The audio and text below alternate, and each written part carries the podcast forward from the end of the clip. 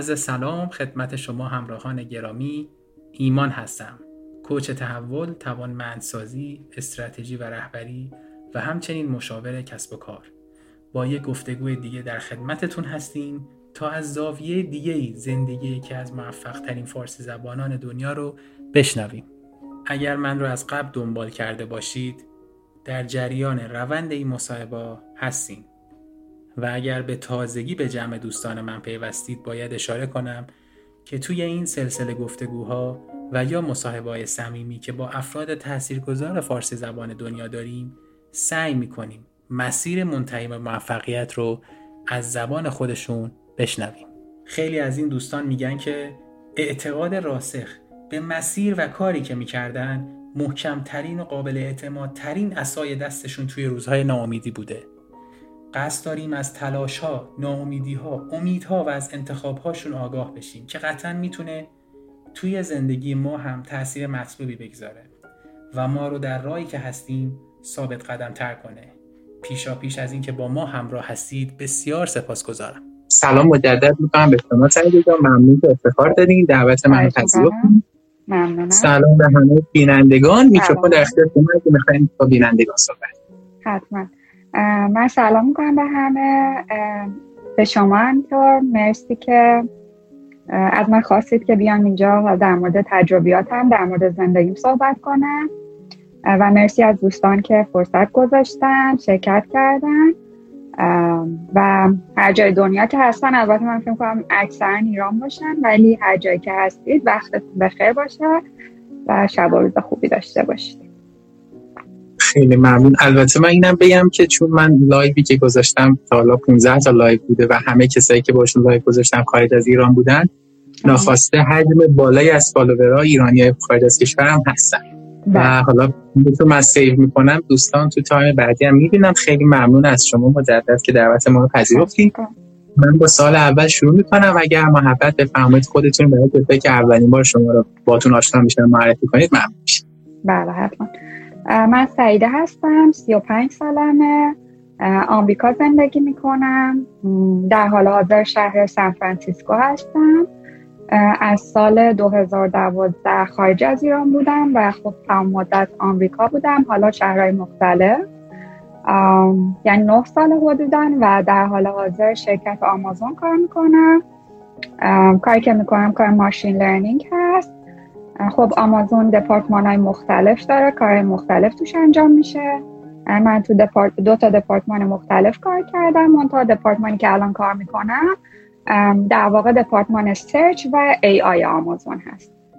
که حالا اگه لازم بشه بعدتر باز در موردش توضیح میدم. خیلی عالی. متشکرم. ممنون از توضیحتون سعید جان. کار کردن توی کمپانی آمازون. در واقع توی واحد search و AI و همچنین تو حوزه های machine learning دستاوردهای خوبیه که تونستی شما بهش برسید حالا می‌خوایم با اجازه شما ممنون. برگردیم به گذشته از دوران کودکی نوجوانی و شروع کنیم بگیم که چی شد اولین قدم ها از دوران تحصیل شروع شد تا به اینجا رسیدیم. با اجازه میکروفون اختیار شد بله خواهش می‌کنم.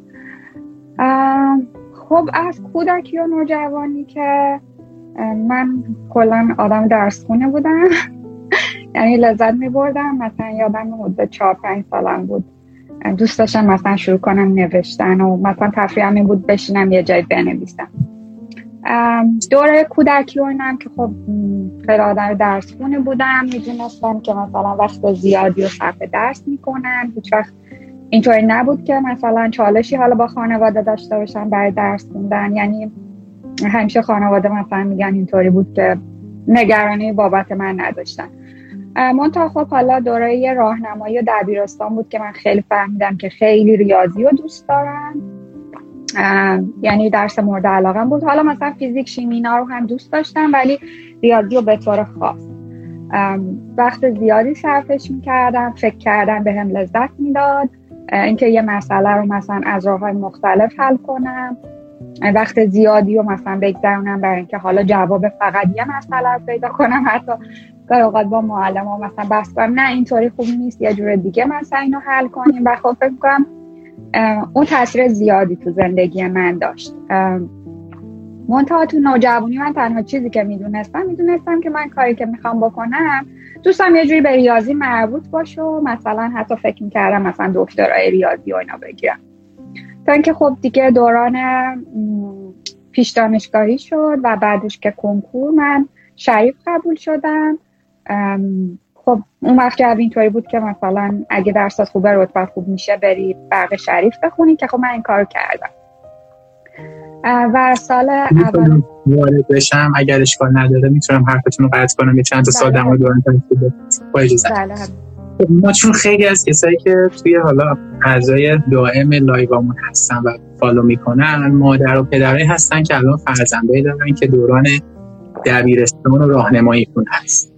البته الان فکر کنم یه خورده تغییر کرده. دیگه سه سال نیست دبیرستان راهنمایی فکر شده. چهار سال الان نمی‌دونم واقعا ولی همین تغییراتی بوی هست حالا ما می‌خوایم ببینیم که آیا توی این سن که در واقع مادر و پدرها به بچه ها کمک می‌کنن یا به اصطلاح بعضی وقتا فشار می‌ذارن که ریاضی بخونن درس بخونن معدل بالا یا حتی اصلا به علاقه بچه تو مدرسه بیشتر بها میدن بخوام در مورد صحبت کنیم آیا مهارت دیگری مثل مهارت سافت اسکیل نیاز هست از اون سن توسعه پیدا کنه؟ و ما اگر اون رو میداشتیم آیا می‌تونستیم آیندهمون رو سریعتر پیش ببریم؟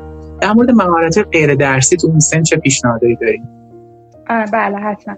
خب ببینید همطور که گفتید حالا به خود من فکر کنم الان عوض شده باشه ایران. ولی اون زمانی که ما بودیم مثلا من یادم حتی ما کلاس ورزش رو تعطیل می‌کردن که به جاش ریاضی بذارن. و خب که آیا واقعا من وقتی به گذشته فکر می‌کنم مثلا فکر کنم آیا اون واقعا بعد تاثیر داشت تو زندگی؟ فکر کنم نه. خب مثلا اینکه حالا همه وقت تو صرف ریاضی بکنی به نظر من یا حالا حتی فقط چیزای تکنیکال. نه تنها خوب نیست که بده. به خاطر اینکه خب اولا بچه وقتی حالا خود من این اتفاق افتاد. وقتی مثلا 18 سالت میشه میری دانشگاه می‌بینی خب زندگی چیزی غیر از درس هم هست. حالا بماند که خب شریف خیلی جو خاصی داشت که من بعدا وارد اون میشم. ولی واقعیت اینه که آره یه سری مهارت های دیگه هم باید توی بچه پرورش پیدا کنم. من خودم بچه ندارم ولی خب حالا حتی مثلا روانشناسی یا علوم رفتاری خیلی مورد علاقم هست. من فهم کنم توی بچه پدر مادرها بیشتر از این که مثلا نگران این باشن که من بفرستمش مثلا کلاس ریاضی مثلا مدرسه دو زبان اینا اینا همه خوبه. منتها توی بچه به نظر من یه مهارت اساسی که باید گسترش داده بشه و من فکر کنم این کار در مورد ما خیلی خوب انجام نشد کنجکاوی بود. خب؟ چون ما ما خیلی اوقات مثلا خیلی دنبال این که بدونیم چی کار کنم که بچم علاقش رو پیدا کنه پشنش رو پیدا کنه. ببینید پشن نمیاد مگر اینکه به آدم فرصت کنجکاوی داده بشه. حالا فرهنگ ما و آموزش ما کلا برعکس بود. اینطوری بود که بچه مثلا بشین سر جاد چقدر مثلا سوال می‌کنی. خب چجور توی فضایی که اصلا اهمیتی به کنجکاوی داده نمیشه؟ توقع داریم که مثلا بچه یا حتی بعدا بزرگ سالا حتی خود ما اوقات پشنمون رو گم می‌کنیم. به خاطر اینکه کنجکاوی ارزش داده نمیشه. من فکر کنم که خوب پدر مادرها تو سنای پایین به بچه بها داده بشه که کنجکاوی بکنن امتحان بکنن از امتحان کردن نترسن. یعنی حالا اون چیزی که اینجا میگن experimentation و حتی توی job خیلی مهمه. مثلا ما تو آمازون این فرهنگو داریم. که خیلی بها داده میشه که امتحان کنی شکست بخوری اشکالی نداره ولی امتحان بکنی. یا یه چیزی یاد می‌گیری یا میشه پشنه من فکر کنم این خیلی مثلا چیز مهمیه توی زندگی به خصوص برای بچه ها چون اساس رفتارهای انسان و خیلی از عوامل موفقیت توی بچگی شکل می‌گیره. از مهارت های دیگه سافت اسکیل مثلا خب من دیدم خیلی اوقات احتمالا حالا مهمون های دیگه شما در مورد پرزنتیشن اینا صحبت کردن اونم مهمه. ولی باز من فکر کنم یه مهارت دیگه که شاید کمتر بهش بها داده بشه مهارت های مدیریت کانفلیکت یعنی مثلا اگر با یکی اختلاف نظر داشته باشی خب ما تو فرهنگمون دونا بود. یا مثلا ازمون می‌خواستن که ساکت باشیم از اختلاف دوری بکنیم و این خیلی اوقات باعث می‌شد حتی خواسته هامون رو نگیم. یا اینکه بودن آدمایی که مثلا برای دفاع از حقشون دیگه خیلی خشمگین می‌شدن. من فکر کنم مثلا مهارت های اینکه یه بچه یا حالا بزرگسال یه مهارت مهمیه که بری بتونی بدون اینکه خشم پیدا کنی بدون اینکه کوتاه بیای بتونی خواسته ها تو بگی و در واقع اختلافات تو هندل کنی. این خیلی مهارت مهمیه توی سر کار هم حتی. یکی اینه مثلا. یه مهارت دیگه هم که من فکر کنم توی جاب خیلی مهمه و اصلا می‌تونه اونو بچ... از بچگی یاد بگیره مهارت نگوشیشنه یعنی چونه زدن مذاکره. مذاکره. ببینید خیلی اوقات ما فکر کنیم توی زندگی اینطوریه که باید حق ما رو به ما بدن. واقعیت اینه که نمیدن تو باید بری حق تو بخوای. و خیلی اوقات حتی اون چیزی که لایقشی بهش نمی‌رسی. خب؟ در اون حالت ها تو باید مهارت چونه زدن پیدا کنی. که ببینی چطور می‌تونی امتیاز بگیری. چطور می‌تونی چیزی که می‌خوای و بگیری ولی یه جوری اینو بگی که حالت win-win باشه که در واقع چونه زدی. مثلا برای حقوقت ممکنه اینطوری باشه یا حتی مثلا ارتقای شغلی می‌خوای.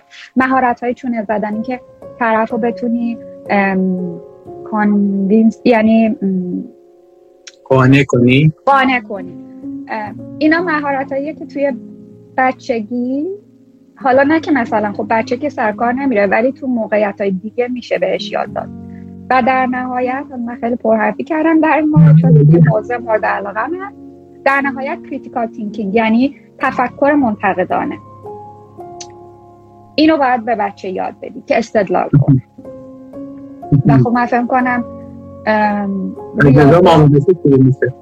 آره از نظام آموزشی شروع میشه. مهارت مهمیه. ببینید مثلا قدرت استدلال کردن ربطی به اینکه تو ریاضی بخونی یا هنرمندی یا دکتری یا مثلا کار آرایشگری می‌کنی نداره. critical thinking یه بخش اساسی از شخصیته به نظر من و خیلی مهمه. و حالا یه جورایی هم مثلا خب وارد مثلا علوم رفتاری یا حتی مثلا ریاضیات اینا که میشیم خب این خیلی مهارت مهمیه. من فکر کنم این هم یه چیز دیگه ایه که می‌تونن مثلا به بچه حالا اون محیط رو ایجاد کنن که اینو یاد بگیره خب خیلی نکات خوبی گفتیم سعید خیلی ممنونم. قدرت کنجکاوی که یعنی در واقع اصلا هم اجازه بدیم بعد حالا کسی که تو تینیجری و کودکی و بچگی هست کنجکاوی کنه. هم ببریمش تو مسیری که کنجکاوی کن خودت پرسشگری کن خودت سعی کنین چالش تو ذهن ایجاد کنی. این که مهارت‌های از بین بردن حالا تضادات تو مهارت‌های ارتباطی واقعا خیلی خوبه. ما ما بزرگترین معیاری که باید تو هوش هیجانیمون همیشه تقویت کنیم روحیمونه این که بتونیم واقعا اون چیزی که هست تو ذهنمون رو بگیم احساساتمون انتقال بدیم. خیلی عالی بود. واقعا این مذاکره سومین موردی که گفتی خودم وقتی مثلا اومدم توی بازار کار فهمیدم واو چقدر ما دوریم در صورتی که تو سن پایین تو خیلی از کشورها شما وقتی توی جمعی هستی وقتی بحث تکنولوژی میشه اول کوچکترین عضو خانواده میاد به تو میگه که نه تو اشتباه می‌کنی کمپانی اپل میده. من پرحرفی نکنم و آخری که گفتیم که فکر می‌کنم خیلی کمک کنه تفکر نقادانه این که ما مثلا بتونیم با معلممون با پدر مادرمون خیلی منتقدانه حرف بزنیم به چالش بکشیم ایده های جو نو بگیم خلاقانه صحبت کنیم عالیه. یاد صحبت آریا هم میفتم در مورد کار تیمی که فکر می‌کنم می‌تونیم به این تا نکته طلایی شما بگیم که تقریبا کامل کننده میشه که اگر کار تیمی اونم بله. شما رسیدین 18 سالگی کنکور دادین دانشگاه شریف قبول شدین رفتین دانشگاه شریف. چه اتفاق دانشگاه شریف افتاد که برای شما خیلی خوب بود و چه اتفاقی بود که فکر می‌کنید خیلی عالی نبود؟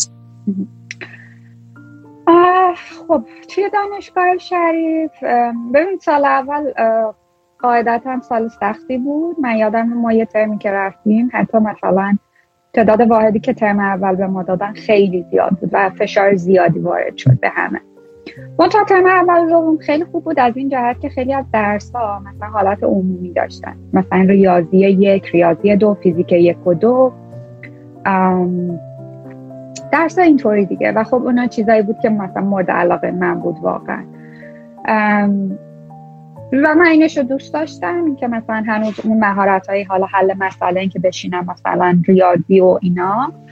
خب من واقعا لذت می بردم منتها یه چیزی که خب توی شریف خیلی تو ذوقت می‌خورد این بود که ببین مثلا اکثر بچههایی که توی شریف بودن خودشون توی مدارسشون مثلا حالا شاگرد اول مدرسه بودن. خب همیشه یاد گرفته بودن که مثلا تعریف و تمجید بشه ازشون ولی وقتی میای توی شریف دیگه این اینطوری نیست. یعنی کلی آدم مثلا باهوش آدم dedicated که خیلی مثلا درس و دوست دارن اینا با هم رقابت می‌کنن. حالا از background های مختلف اومدن مثلا یه سری ها مثل خود من از شهرستان اومدن یه سری مثلا از تهران اومده بودن که از همون ابتدای تحصیلشون خیلی مثلا روی زبان و کامپیوتر خیلی وقت گذاشته بودن. و خب این تفاوت ها و جو خشک شریف واقعا آزار دهنده بود. و من یادمه که خب سال اول به خوبی و خوشو گذشت. تا سال دوم و سوم که حالا درس تخصصی تر می‌شد من اول تازه فهمیدم که نه خب این این چیزی نیست که من می‌خوام. یعنی مثلا خیلی لذت نمی‌برم از درس های بر چرا اون جاهایی که مثلا خیلی مربوط به ریاضیات بود باز مثلا معادلات دیفرانسیل و این بود چیزا خیلی زیاد. من تا مثلا دیگه اون بخشایی که حالا وارد الکترونیکی یک و دو سه اونقدی برای من من لیسانسم برام بوده خیلی وحشتناکه. آره. و خب مثلا جو خشکی هم که داشت واقعا رقابتی بود. تو اصلا مثلا هر چقدر تلاش می‌کردی لزوما اینطوری نبودی که جز خوبا باشی مثلا ممکن بود متوسط باشی. و خب اینا خیلی آزار دهنده بود. من در مورد همین یه سوال می‌تونم بپرسم اگه صحبتتون فراموش نمیشه. مرسی. چون خیلی از دوستان کنکور حالا در میدن یا تو مسیرشن. و یکی از چیزهایی که خیلی تو ذهن ما هست اینه که رتبه‌مون تک رقمی بشه مثل شما. و بعد بلند شیم بریم دانشگاه شریف و بریم یا مکانیک یا برنامه بخونیم که جزء مثلا رشته مهندسی یا کامپیوتر. می‌خوام ببینم که واقعا این نقطه که سعید جان رسیدن همش به خاطر قبول شدن تو دانشگاه شریفه؟ سوالتون یه بار دیگه بپرسید. اینجایی که الان رسیدن؟ اینجایی که شما رسیدین سعید جان رسیده آیا به خاطر قبول شدن تو دانشگاه صنعتی شریفه؟ اصلا. اتفاقا من خیلی اوقات به این فکر می‌کنم. مثلا الان جایی که من زندگی می‌کنم خیلی از همکلاسی های من مثلا کسی که شاگرد اول مثلا شریف بود دوم بود سوم بود همه اینجایی توی یه کنفرانسی توی کنفرانس ماشین لرنینگ توی آمازون یه هایی مثلا یکی از حالا نفر اول تا سوم ما توی شریف مثلا توی این پورتال آمازون اصلا نمی‌دونستم آمازونه. و حتی جابش دقیقا این جاب منه به من مسیج که من الان تو رو دیدم مثلا. بعد دیدم که خب بعد گفتم آره مثلا همدیگر رو دیدیم. بعد اتفاقا چیزی که برامون مخجالا بود که خب مثلا من که متوسط بودم اون زمان شریف با اونی که خب خیلی حال من خیلی هم برش احترام قائلم مثلا آدم خیلی باهوشی بود خیلی توانمندی بود. الان مثلا یه جایی. و نه تنها ما خیلی اوقات مثلا می‌بینی حتی کسایی که الان با ما همکارن لزوما حتی نه تنها شریف و تهران نبودن دانشگاه دولتی هم مثلا حتی نبودن. اینه که من می‌خوام بگم ممکنه توی کوتاه مدت به نظر بیاد که بودن توی دانشگاه خوب خیلی مهمه. و من انکار نمی‌کنم که تاثیر داشته. توی پذیرش گرفتن خب تاثیر داشت. چون خیلی از استادا مثلا اسم دانشگاه شریف و تهران رو می‌شناسن یا مثلا قبلا دانشجو داشتن. منتها اصلا عامل تعیین کننده نیست. و من این در واقع مجدر می‌خوام بدم که اگر کسی دوست داره الان داره کنکور میده یا حالا دانشگاه هست و داره اپلای می‌کنه یا حتی اگه توی ایرانه. لزوما حالا مهاجرت هم نه. اینکه دانشگاه کجا درس خوندی خیلی مهم نیست. کمک می‌کنه اما عامل تعیین کننده نیست و مهمتر از اون حالا کورسایی که تو می‌گیری علاقت اینکه چقدر وقت می‌ذاری و خب خیلی چیزهای دیگه که حالا می‌تونیم مثلا اگه لازمه بیشتر در موردش صحبت کنیم ولی نه من خیلی ها دیدم که اصلا این دانشگاه نبودن و الان آمازون گوگل فیسبوک استارتاپ های خوب کار می‌کنن و چقدر خوب. چقدر جالب. سعید جان که شما اینو باز کردیم و توی این سلسله live هایی که ما گذاشتیم ناخواسته داشتیم این تفکر من تو direct ام می‌دیدم که دوستان می‌گفتن پس اگر ما دانشگاه یکی نیستیم پس دیگه نمی‌تونیم به اون نقطه که می‌خوایم برسیم پس این کلا رد شده است. و شما به چشم دیدید به همه اینجوری نیستن. خیلی. زیاد دیدم.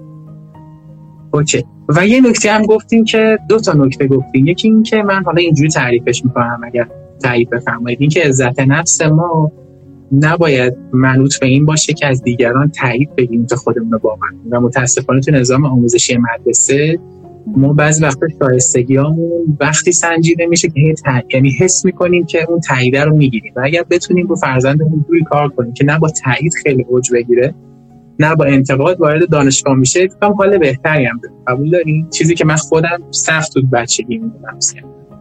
دقیقا. آره مثلا همین من میگم حالا با این توی شریف که مشکل داشتم هیچی تا مدت ها توی زندگی خب مثلا با این مشکل داشتم که خیلی اوقات دنبال این بودم که لزوما اول باشم. مثلا یادم جاب اولی که گرفته بودم یه دوره ترینینگ بود که مثلا دوره آموزشی که باید مثلا اینو میگذروندی. خب و باید یه امتحانی می‌دادی که اونو پاس کنی. حالا امتحان سختی هم نبود. و من خیلی مهم بود که من از همه بالاتر شده باشم اون نمره رو. خب این مثلا جریان مال 6 سال پیشه توی آمریکا. ولی خب میگم خب این خیلی چیزی که توی نظام آموزشی ما توی فرهنگ ما شکل گرفته به این راحتی قابل تغییر نیست. ولی به هر حال وقتی بزرگتر میشی تجربیاتت بیشتر میشه. یا اصلا می‌فهمی که تو می‌تونی مثلا بهترین خودت باشی. به حالا دقیقا. این خیلی کمتر شد و من فکر کنم واقعا زندگی خیلی لذت بخشتر میشه وقتی که حالا خیلی مقایسه نکن یا با قول شما به اش نری با تعریف و تمجید بقیه و به فرش نری حالا اگر مثلا ریجکت میشی یا مورد تایید واقع نمیشی. خیلی ممنون. ببخشم من تو دانشگاه سنت شریف موندم. چند تا دوستان این پایین نوشتن که حتی در که شما دیدیم دانشگاه شریف نبوده پول داشته که الان تو فیسبوکه. ولی فکر کنم اینم اینم اشتباهه. به خاطر اینکه آها. اینطور اولا که آیا مثلا سوالایی که میشه من دوست دارم جواب خود سوالو بدم؟ برشون فیسبوک کار کردن مهمه یا مثلا حالا موفقیت توی ایران اینا؟ چون اینا دوتا چیز مختلفه و من می‌تونم بگم استدلال کنم که چرا پول چیز مهمی نیست مهمه. منتها عامل تنها عامل نیست. سوال کدومه؟ یعنی که در مورد موفقیت فیسبوک؟ من فکر کنم حالا این case ی که این پرسیده در مورد اون فیسبوک هست یعنی فکر موفقیت تو اون position کشور نیست. خب ببینیم من حالا سعی کنم جوابی که میدم خیلی عملی باشه و من نمی‌خوام حالات شعاری بدم. من الان می‌فهمم که خیلی از دوستان قصد apply کردن دارن منتها با قیمت دلار.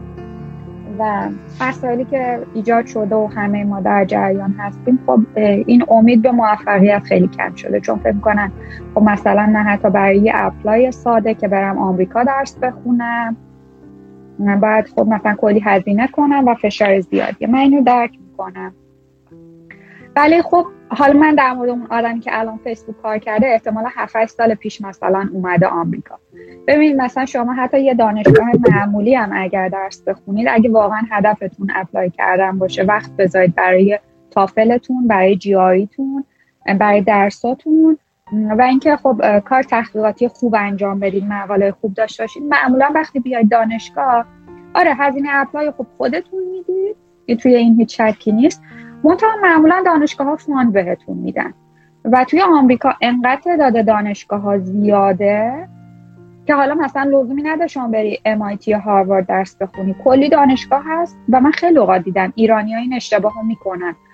الان خیلی بهتر شده ولی زمان ما. که اصلا حتی اسم خیلی از دانشگاه ها رو نمی‌دونستن و به خاطر همین خیلی از موقعیت های fund برای TA یا مثلا RA رو از دست می‌دادن.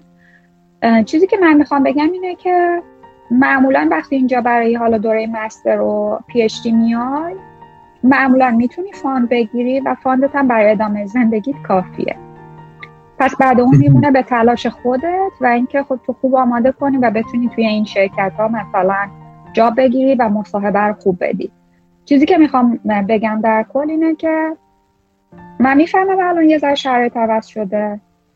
برای apply سخت هزینه بیشتری لازمه ولی وقتی حداقل وارد آمریکا میشیم معمولا موقعیت fund شدن خیلی زیاده. مرسی. مرسی. چه نکته؟ امید بخشی بود. من یه یکی از کوشن رو بخونم سعید جان. یکی از دوستان که شما رو فکر می‌شناسن نوشتن من ایشون رو می‌شناسم و فقط اراده خودشون. به این جایگاه رسوندتش. من دوستان عزیز من اگه سوالایی که می‌پرسم من خودم سعید جان رو حسابی می‌شناسم. حالا حداقل تو این کوتاه هم باشون میتینگی داشتم هم در موردش خوندم.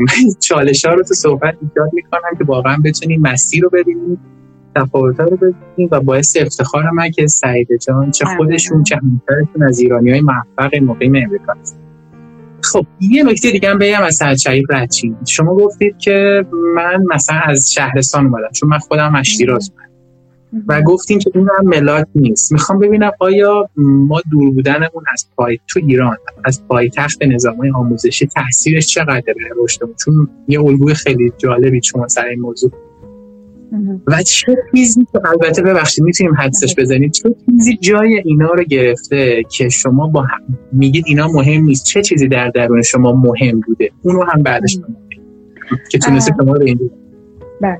اما من تصدیق بکنم من وقتی میگم مهم نیست مهمه. اما تنها عامل نیست. اینو تاکید کنم. می‌دونید امکانات یکی از عوامله. یکی از عوامله. ولی قابل جبرانه با عوامل دیگه. ببینید تو زمان ما انصافا تاثیر داشت. مثلا من وقتی که اومدم یادمه که ترم اول یه درس برنامه نویسی برداشتیم. و حالا جالبه که نمره من نمره خوبی شد در کل و من یادم نصف کلاس اون درس رو چیز کردن دراپ کردن. چون خیلی استاد سختی بود و اصلا خیلی میانگین کلاس توی میان ترم بعد شد اینا. و خب مثلا چیزی که من فهمیدم اینه که اکثرا مثلا زبانشون و برنامه نویسیشون از من بهتر بود.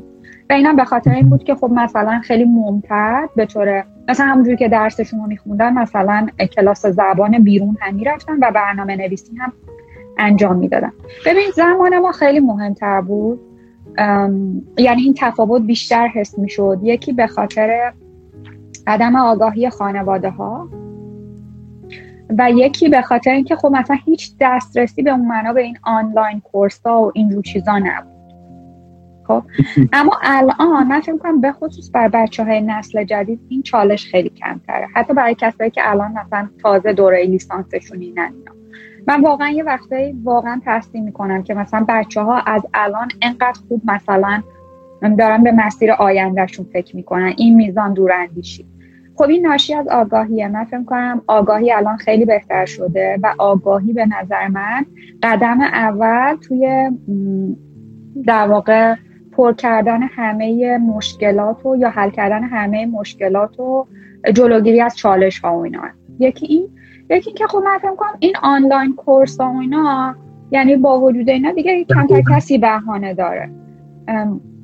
انقدر توی یوتیوب حتی ویدیوهای آموزشی هست. انقدر مثلا کتابایی که پی دی افش حالا به طور مثلا فری در اختیار همه هست. من فکر کنم که خب این چالش ها رو یه ذره کمتر می‌کنه. یعنی اون گپه کمتر احساس میشه. و علاوه بر اون به نظر من آدم می‌تونه از یه دید متفاوت به این تفاوت ها یا مثلا کمبود امکانات نگاه کنه.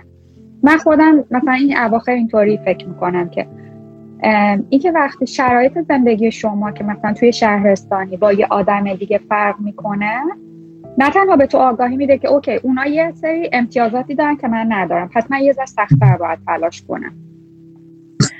و غیر اون اینکه خودتو مقایسه نکنی با بقیه. ببین تکرار هر روز این که من خودم رو نباید مثلا با فرزن اونی که الان توی فیسبوک کار می‌کنه مقایسه بکنم کمک می‌کنه چون تو میگی من نمی‌دونم اون از کجا توی زندگی شروع کرده. من کنترلی روی اون ندارم ولی کنترلی روی اینکه الان کجای زندگیم هستم و کجا می‌خوام باشم دارم. من روی خودم کنترل دارم. پس من میگم این تفاوت امکانات خیلی اوقات خوبه که حالا به عنوان یه چیز مثبت استفاده کنیم. اوکی من یه ذره سختتر باید تلاش کنم و اینکه نباید خودم رو با بقیه مقایسه بکنم. من فقط می‌تونم از تجربیاتشون استفاده کنم. ببخشید نکتتون من قطع کردم. تمام شد. جالبی یکی اینکه خودمون رو مقایسه نکنیم. همه چیزی که دیگه که اگر من در محیط اطراف محیط پیرامونم محیط خارجی که در کنترل من نیست. یک سری امکانات رو کم دارن که الان تو ایران خیلی هم شاید این موضوع باشه بیاین اینو با تلاش بیشتر با پشتکار بیشتر جبران کنیم و اینو هم باور داشته باشیم. ما که به این دستاورد می‌رسیم با این محیط پیچیده اطرافمون می‌تونیم بعدش بیشتر به خودمون ببالیم به خاطر اینکه کار بزرگی کردیم یعنی این بزرگترین پیشی شخصی. دقیقا. خب میریم دانشگاه سنت شریف. شما چالش رشته برق و دیدین و دیدین علاقه ندارین آره علاقه نداشتم اون تا خب خیلی هم مثلا به این فکر نمی کردم که مسیر رو عوض کنم. چون یه ذره خب اینرسی بود دیگه که مثلا من این همه مسیر رو اومدم این همه تلاش کردم. خب درسای سختی رو دارم می‌خونم. اما سال آخر دانشگاه که شد من اون زمان اصلا دوست نداشتم که apply کنم. و خیلی جو apply اینا بود ولی من مثلا دوست داشتم ایران بمونم. خب وابستگی زیاد داشتم. اینه که تصمیم گرفتم که فوق بدم. بعد که می‌خواستم فوق بدم خب مثلا رفتم یادم رفتم دانشکده های مختلف با بچه های دیگه صحبت کردم. به این نتیجه رسیدم که MBA و صنایع دو تا رشته ای که من می‌تونم مثلا علاقه من باشم حالا شیریا خط کردم اون زمان ولی خب یه اینجوری فکر کردم که اون زمانم حالا با اینکه به اپلای خیلی فکر نمی کردم ولی حالا یه ذره هم مثلا فکر می کردم. گفتم نه بذار مثلا صنایع بخونم که سر یک سال و نیم دو سال تموم میشه چون ام بی یادم یک واحد باید میگذروندی. یعنی تعداد واحدا بیشتر. بود گفتم خب بذار برم صنایع بخونم. اول به خاطر اینکه خیلی بخش ریاضی شینا بیشتر بود. ببخشید. و بعدم که کمتر طول می‌کشید که مثلا حالا تو فوق تو بگیری و بعد تصمیم بگیری که حالا من اصلا می‌خوام دکترا بگیرم می‌خوام ایران بمونم می‌خوام کار کنم اینا. خلاصه که دیگه تصمیم گرفتم کنکور صنایع بدم و خب مثلا یه از تابستونش تا حالا کنکور بعدش که فکر کنم دست یعنی همون فکر کنم اسفند البته برای ما بود. تا اون وقتی که درس خوندن بود و و صنایع دانشگاه تهران قبول شدن که اون یه نقطه عطف تو زندگی من بود. چقدر خوب نقطه عطف یعنی از اونجا مسیر پیشرفتتون متفاوتتر شد؟ نقطه عطفش رو خوب توضیح بدین؟ بله. خب یکی این که ببینید مثلا توی مستر به طور کلی تعداد توی کلاس کمتره و تو رابطه خیلی نزدیکتری با استاد و بقیه بچه ها داری. این خیلی کمک کرد. دوباره یه ذره که این حس که خب من دوباره می‌تونم مثلا اول باشم. و یکی دیگه این که خب خیلی حالا صنایع به خصوص من course ایی برمی داشتم که مثلا مدل سازی ریاضی یا مثلا optimization یا آمار احتمال اینا. خب اینا خیلی باز course ای خیلی ریاضی و اینا بودن. و خیلی اینو دوست داشتم بعد مثلا TA شدم TA مثلا آمار احتمال اینا شدن. و خب اینا خیلی بر من لذت بخش بود یا مثلا تئوری صف خیلی زیاد دوست داشتم. و اینکه حالا بازگشت به ریاضی و دوباره دیده شدن.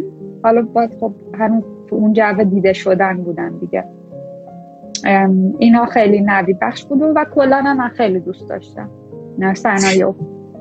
پس یه تفاوتی ما اینجا می‌بینیم. یعنی اون اون رتبه شریف و اون رتبه های تکرارمی دوررمی که میرن دانشگاه های تاپ با رشته های سخت واقعا باید به اون رشته انقدر علاقه داشته باشن که یعنی به خاطر یادگیری اون رشته وارد چند تا اینکه به خاطر اینکه فکر کنم بازار کار رشته بخت خوبه بعد ببین به حالا ارتباطات حالا نامطلوبی برسن عزت نفسشون آسیب ببینید یعنی واقعا فکر می‌کنم شما اون رشته رو اونقدری که میباید شاید دوست نداشتید درسته؟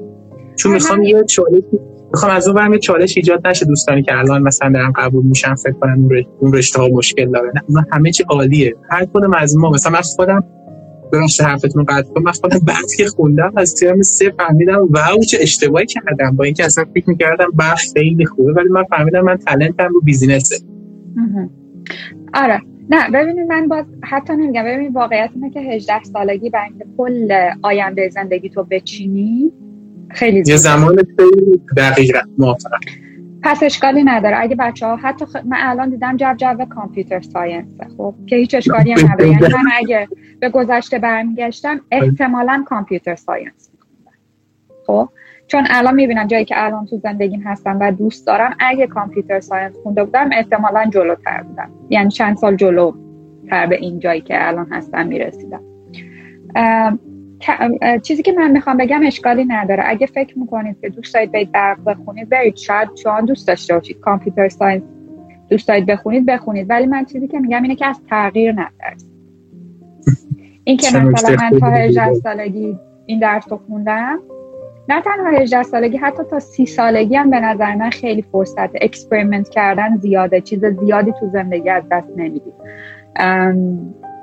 حرفم اینه که به خاطر اینکه حالا همه میرن این رشته رو می‌خونن یا مثلا من کل عمرم رو گذاشتم 18 سال که به اینجا برسم ادامه ندید. اگه واقعا چیزی رو دوست ندارید این حرف من. چه نکته خوبی و من فکر می‌کنم دیگه حالا می‌تونه صحبتی هم با مادر پدرای در واقع دوستان دم کنکور باشه که پزشک شدن و مهندس شدن صرفا معیار موفقیت نیست. یعنی اینکه شما پزشک از یک دانشگاه خوب یا مهندس از یک دانشگاه خوب بشی واقعا معیار نیست. هر رشته که ما توش استعداد و علاقه داشته باشیم می‌تونه ما رو به نقطه مثبتش برسونه. بعد شما مهندسی صنایع رو با موفقیت انجام دادید اومدید apply کنید در مورد apply تون یا, یا اینکه کار کردید. من محیط کارتون تو ایران هم دوست دارم بدونم اگه کار کردید. خب ببین من اصلا چند روز قبل اینکه دفاع کنم شروع کردم برم سر کار. علتش هم این بود که خب اون زمان زمانی که حداقل من بودم سه تا معدل اول فوق می‌تونستم فقط با مصاحبه برن دکترا. و این حق رو می‌تونستن تا یه سالی نگه دارم. و خب من اون زمان اصلا نمی‌دونستم که می‌خوام اپلای کنم می‌خوام کار کنم یا اینکه دکترا بخونم. برای همین تصمیم گرفتم برم سر کار تا اینکه ببینم مثلا یه, یه مدتی کار کنم بعد تصمیم بگیرم که می‌خوام حال دکترا ایران بخونم از ایران برم یا اینکه بمونم. خلاصه اینکه یه حدود شیش ماهی رفتم یه شرکتی از حالا خیلی ممکنه بشناسم. باز اون بیشتر مربوط به کار برقم بود. شرکت سیمارا. من رفتم اونجا شروع کردم کار کردم و بعد مثلا چند ماه دیدم که اوه نه اصلا هیچ ربطی به علاقه علایق من نداره و اصلا از اسکیل ست من هیچ استفاده ای نمیشه اینه که تصمیم گرفتم که apply کنم چند سالتون بود؟ 25 بعد مقاله دادین؟ توی مثلا توی فوق اینا دادم و خب اون وقت مثلا submit کرده بودیم ولی هنوز مثلا هیچ جوابی نیومده بود آی؟ آی؟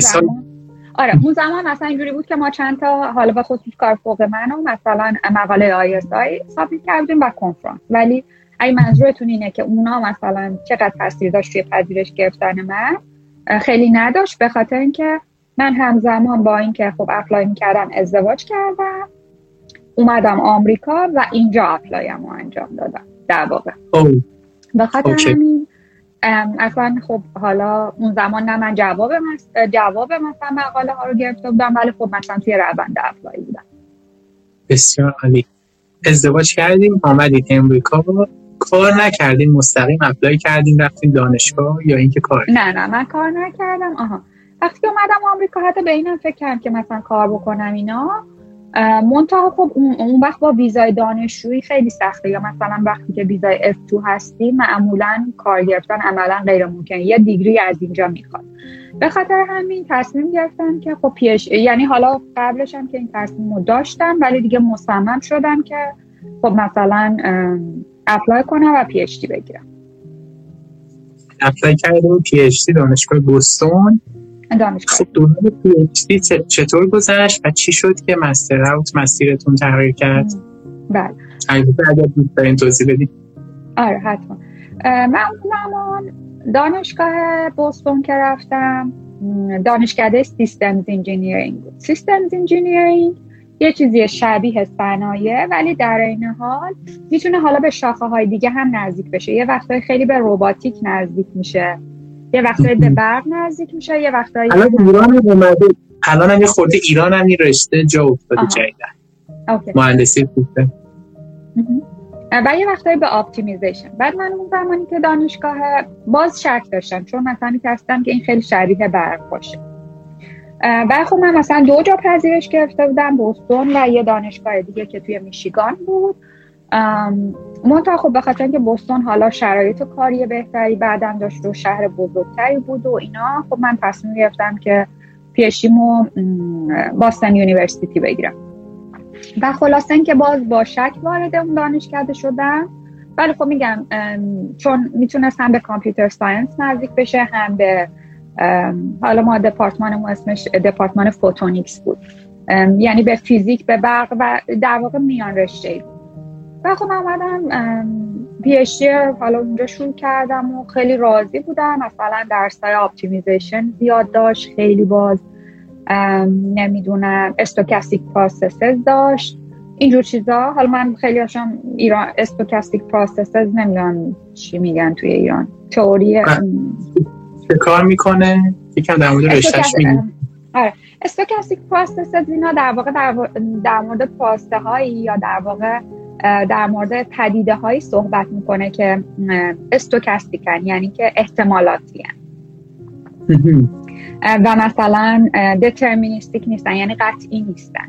و خب این خیلی مثلا به آمار به احتمال و خیلی چیزهایی که حت بعدتر حتی به machine learning مربوط میشه مربوط می‌شد. و من خب مثلا خیلی این course ها رو دوست داشتم.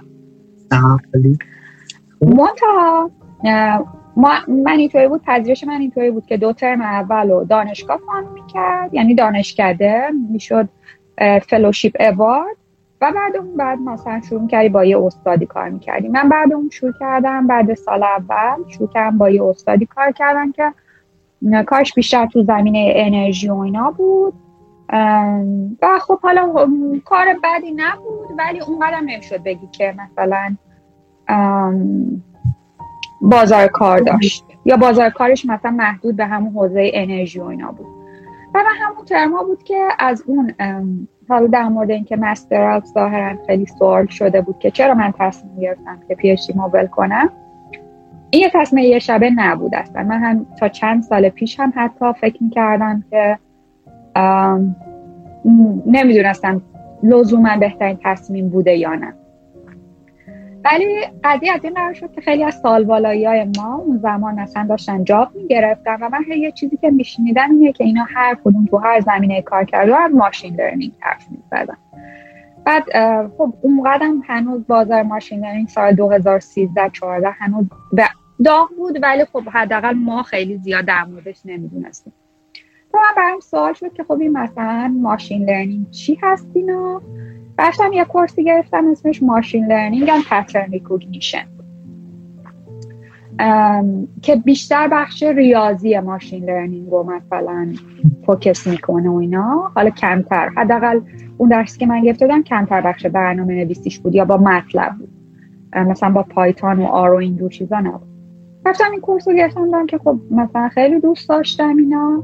و بعد مثلا یه با خودم فکر کردم که خب الان مثلا همه این دوستا پنج سال اینجا درس خوندن مثلا مقاله دادن. ولی خب عملا در فارغ تحصیلی فقط machine learning می‌خونن و یه course برنامه نویسی. خب مثلا من برای چی اون مسیر رو برم؟ پیشتی بگیرم که چی؟ چون می‌دونستم که نمی‌خوام آکادمیک کار کنم. نه کسی بخواد تو دانشگاه تدریس کنه و اینها پیشتی خوبه ولی برای صنعت نیاز نیست با مستر اوکی حالا باز چرا؟ مثلا در مورد یه کارهایی مثل NLP Natural Language Processes و کامپیوتر ویژن چرا؟ مثلا هنوز خیلی از شرکت ها بدون اینکه حتی دلیل منطقی داشته باشن خیلی مثلا براشون مهمه که کسی رو بگیرن که PhD داره من یه سوال بپرسم. پس یعنی خیلی وقتا چون این مشاوره ای که خیلی از شرکت مهاجرتی میدن می‌خوام ببینم درسته یا غلط که میگن اگه PhD داشته باشی overqualified میشی. استخدام نمیشی پس نسبیه. امکان داره تو بعضی از رشته خوبم باشه. نسبیه. ببین مثلا اگه شما computer science کارتون من اصلا توصیه می‌کنم که هیچ دلیلی برای PhD گرفتن وجود نداره مگر اینکه مطمئنی چرا می‌خوای PhD بگیری خب؟ اما توی machine learning هنوز یه وقتایی من دیدم شرکت ها حتی خود آمازون مثلا خیلی اصرار بر این دارن که تو باید PhD داشته باشی. با اینکه واقعیت اینه که PhD لازم نیست. باز حالا اگه کار computer vision یا مثلا natural language processing فقط می‌کنید باز یه توجیهی داره PhD چیزی که می‌خوام بگم اینه که برای machine learning هنوز یه جاهایی خیلی اصرار به PhD دارن ولی واقعا توی computer science یا نمی‌دونم شما اگه کارتون MBA هست marketing هست واقعا به جز اینکه شما خیلی PhD رو دوست دارید و می‌خواید کار آکادمیک بکنید من دلیلی برای PhD گرفتن نمی‌بینم. چقدر جالب و فقط یه نکته رو اضافه کنم که یه وقتی برای بچه ها اینجا سوء تفاهم نشه. خیلی از کسایی که حالا می‌خوام بیان آمریکا من توصیه می‌کنم حتی این این چیزها رو هم برن در موردش بخونن. الان ویزای کاری توی آمریکا خیلی سخت شده. خب یعنی یه حالت قرعه کشی هست اینا. و خب خیلی خوبه شما بتونید گرین کارت بگیرید. و یه کتگوری از گرین کارت هست NIW که فکر کنم میشه مخفف National Interest Workers یه چیزی مثل اون که در واقع به کسایی میدن که پی اچ دی دارن یا مثلا یه جوری ثابت می‌کنن که در واقع دارن یه جوری به آمریکا کمک می‌کنن که کس دیگه ای نمی‌تونه اون کارو بکنه. برای گیرین کارت هم یعنی اگه شما هدفتون اینه که تو آمریکا بمونید و حالا یه ذره مسیر جاب گرفتن و آیندهتون راحت بشه و بخواد از این کتگوری گرین کارد NIW استفاده کنید پیشی گزینه بعدی نیست. اینو فقط بگم توی پرانتز که یه وقتی مثلا این سوء تفاهم پیش نیاد که پیشی بهش دردی نمی‌خوره گاهی اوقات برای اون خب خیلی خوبه چون شما مقالات بیشتری دارید و کسی که پیشتی داره خب به هر حال یه جوری ثابت کرده که برای آمریکا یونیکه. اوکی مرسی مرسی سعی چرا عالی گفتیم. شما با مستر هاوت اومدید بیرون و یه کورسی رو گذروندید که باعث شد اون کورس شما رو وارد بازار کار باید کنه درسته؟ آره من ماشین لرنینگ که گرفتم خب می‌دونستم که می‌خوام کار ماشین لرنینگ بکنم اما خب همیشه جاب اول لزوما اون جاب نهایتون نخواهد بود. من وقت شروع کردم خب مثلا interview دادن اینا برای کار data science و machine learning. برای خب خیلی جا مثلا اصرار بر PhD اینا داشتن. به خاطر همین یه شرکت شروع کردن به عنوان data analyst کار کردن. که اونا کار machine learning داشت. کار مثلا حالا تا یه حدودی خیلی کار مثلا visualization SQL NoSQL اینجور چیزا داشت. من شروع کردم توی اون شرکت کار کردن. تا خب مثلا حالا برای job بعدی تلاش کنم که مثلا machine learning job بگیرم اینا حدود یک سال و نیم من توی اون شرکت کار کردم. یک چند سال فکر کنم 28 حدود یک سال و نیم دو سال اونجا کار کردم. و بعد اون دیگه تونستم وارد کار data science بشم. رفتم Farmers Insurance یه شرکت insurance هست. در واقع شرکت بیمه هست. توی اون کار data science و machine learning کردم و خب در واقع دیگه اون خیلی stepping stone یعنی خیلی jump خوبی بود تو career من. چون دیگه خیلی اوقات وقتی با شرکت ها صحبت می‌کنی دوست دارن بدونن. یعنی اینکه مثلا من course machine learning گرفتم کافی نیست. یا مثلا پروژه machine learning خودم انجام دادم. دوست دارن بدونن که تو محیط کار چی کار کردی مثلا تو صنعت چی کار کردی و بعد اون دیگه با آمازون مصاحبه دادم و اینطوری شد که وارد کار machine learning یعنی به عنوان machine learning scientist آمازون وارد آمازون شد. که می‌شد حدودا سی سالتون درسته؟ حدودا سی سال بله. بعد وارد آمازون شدیم خب در مورد اینکه چجوری تو آمازون تونستید پروموت بگیرید؟ و خوشحال میشم اگر موافقید اینجا در مورد فرهنگ های مثبت آمازون و فرهنگ های سازمانیش هم یکم صحبت کنیم. توی آمازون خب آمازون ببینید دپارتمان های مختلف داره و ولی و حالا فرهنگ توی دپارتمان های یه ذره می‌تونه متفاوت باشه. ولی چیزی که حالا فکر کنم حتی خیلی اوقات بچه های ایران هم اینو می‌دونن. که آمازون علاوه بر بخش technical کارا توی Silicon Valley یه فرهنگی رو پایه‌گذاری کرد که بهش میگن leadership principle یا اصول رهبری. و شما اینطوری می‌تونید نگاه کنید به این اصول رهبری که نه تا بودن الان جدیدا دو تا بهش اضافه شده ستون های آمازونه یعنی هر تصمیمی توی آمازون گرفته میشه هر business ی انجام میشه هر در واقع hiring ی که انجام میشه یعنی هر کسی رو که استخدام می‌کنن در واقع بر اساس این اصوله. و اون آدمی که می‌خواد وارد بشه باید نشون بده که این اصول رو داره. حالا مثلا من چند تاشو مثال می‌زنم. مهمترین این اصلا customer obsession هست یا اینکه در واقع اهمیت به مشتری.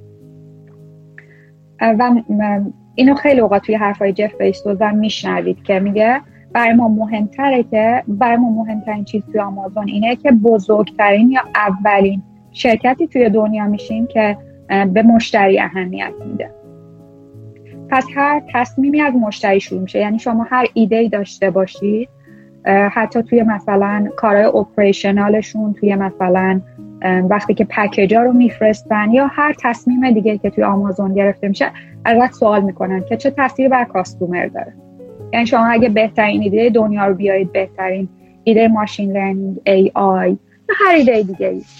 اگر که نیازی از customer رو تامین نکنه اصلا اهمیتی داده نمیشه. پس customer obsession مهمترین چیزشه. یکی دیگه مثلا deliver result ببین توی آمازون تند تند باید در واقع پروژه که کار می‌کنی به یه سری milestone تقسیم میشه و تند تند باید تو result تو ارائه بکنی. مثلا خیلی از شرکت ها هستن که خیلی هم خوبه مثل گوگل یا فیسبوک. مثلا یه دپارتمان هایی فقط کار research انجام میدن. و خب می‌تونن مدت زمانی یه سری researcher می‌گیرن یا مدت زمان طولانی روی یه مسئله کار می‌کنن. و حال لزومی هم نداره که ما به این مثلا ریزالتی داده بشه. توی آمازون میگن که نه شکست بخورم و تون تون بخوره. خیلی مثلا لفتش نده. به خاطر همین مثلا ما یه دلیلی که میگن آمازون حالا یه ذره فشار کارش بیشتر اینه که ما خیلی زود باید ریزالت تحویل بدیم و تو مرحله بعدی ریزالت رو بهتر بکنیم. یعنی بهت فرصت بی نهایت نمیدن که تو بهترین مدل ماشین لرنینگ رو بسازی. ازت می‌خوان یه چیزی تحویل بدی؟ یه سری اصول اینطوریه. این اصول که فکر کنم از وقتی که آمازون این کار کرد شرکت های tech شروع کردن.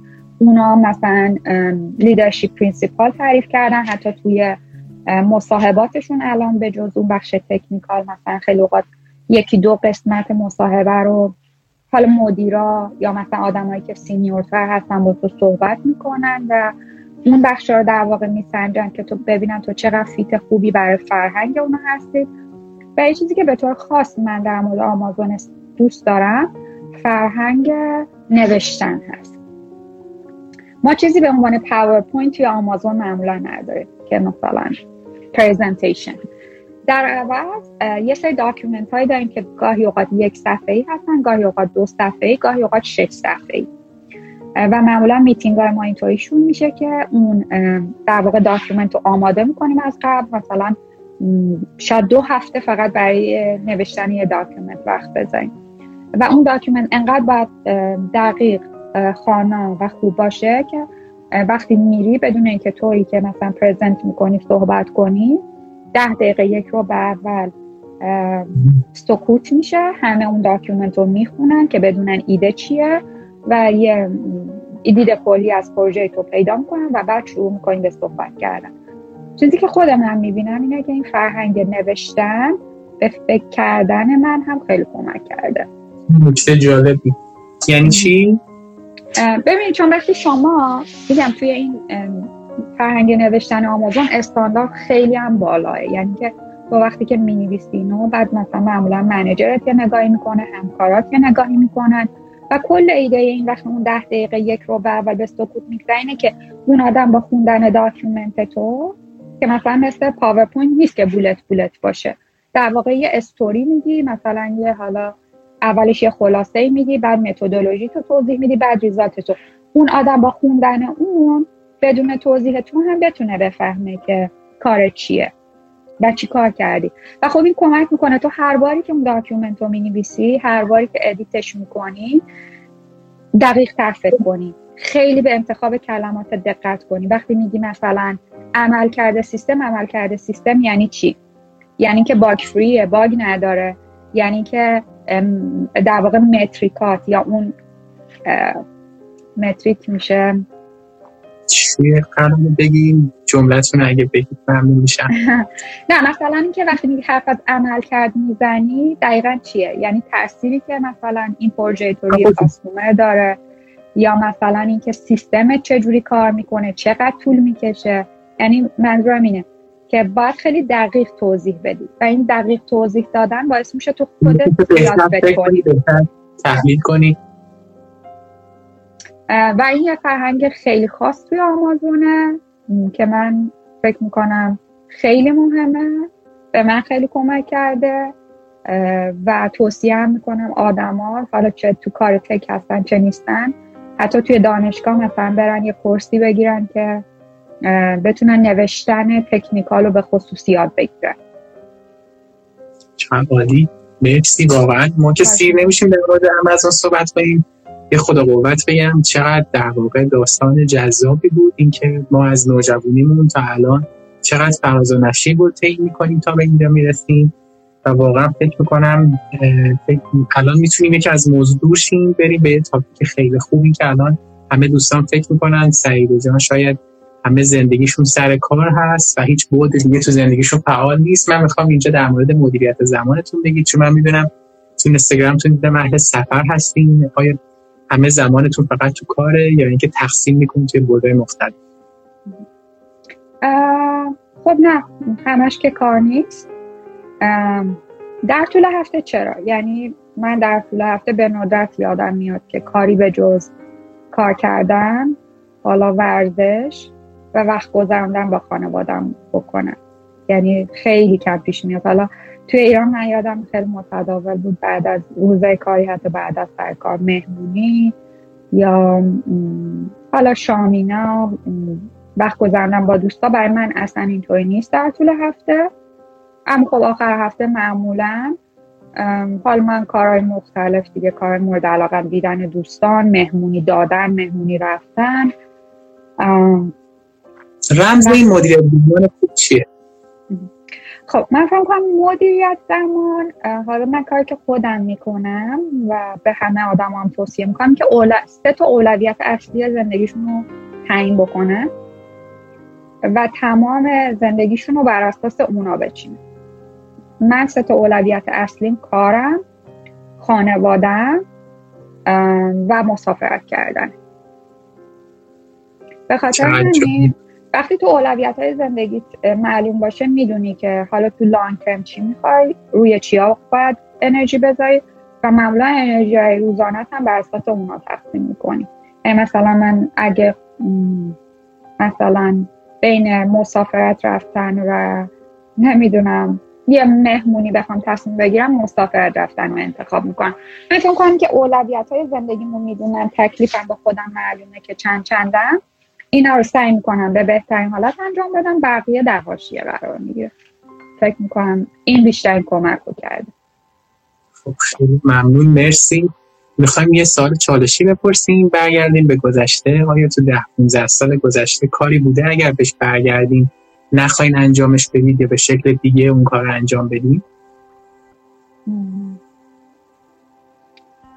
آره اگه به گذشته برگردم احتمالا برق نمیخوندم. یا computer science میخوندم یا neuroscience توی بعدای دیگه زندگی زندگی هم اگر هست خوشحال میشیم بشنویم اگر نه؟ خب همین قابل. توی بعدای دیگه زندگی ورزش بیشتر آره چون آریا جان هم توی دقیقا live شون به همین اشاره کردن اگه برگردم عقب ورزش بیشتر می‌کنم. تاثیر ورزش روی هدف گذاریاتون و شاد بودن زندگیتون هم می‌تونید به ما بگید خب ببینید ورزش که آره من واقعا ورزش مثلا یه وقتایی حس می‌کنم اگه تو شرایط روحی خوبی نباشم یا حتی مثلا بعد سر کار. معمولا شیش که میشه خب تو هنوز یه ذره دلت می‌خواد کار کنی کار, کار کنی کارت مونده من یه کاری که می‌کنم اینه که حتی از صبح معمولا لباس ورزشم پوشیدم که شیشه بعد از ظهر بهانه نداشته باشم. شیشه بعد از ظهر معمولا پا ورزشم می‌کنم. مثلا حالا یه غذایی یه چیزی مثلا آماده می‌کنم می‌خوریم اینا. بعد می‌بینم وقتی هشت شب مثلا دوباره شروع می‌کنم یه ذره کار کردن تا ده شب حالا هر روز اینطوری یه وقتایی. من فکر کنم انرژیم بهتره معمولا روحیم بهتره. و واقعا فکر کنم آره ورزش رو دراز مدت خب تاثیرش روی سلامت جسم که فکر کنم همه می‌دونن. و روی سلامت روحی و میزان انرژی خیلی زیاد تاثیر می‌ذاره. چقدر خوب ما تا الان خیلی البته سعی کردیم نقاط پیشرفت رو بگیم رو به جلو رفتن رو بگیم. یه اشاره کوچیکی به شکست کردیم. اینجا می‌خوام در مورد دقیقا روزای باریک زندگیتون صحبت کنیم روزایی که شما هرچی تلاش می‌کردین کارتون جلو نمیرم یا اینکه شکست میخوردید. می‌خوام بدونم چجوری این روزا رو رد کردیم و چجوری باش مقابله کرد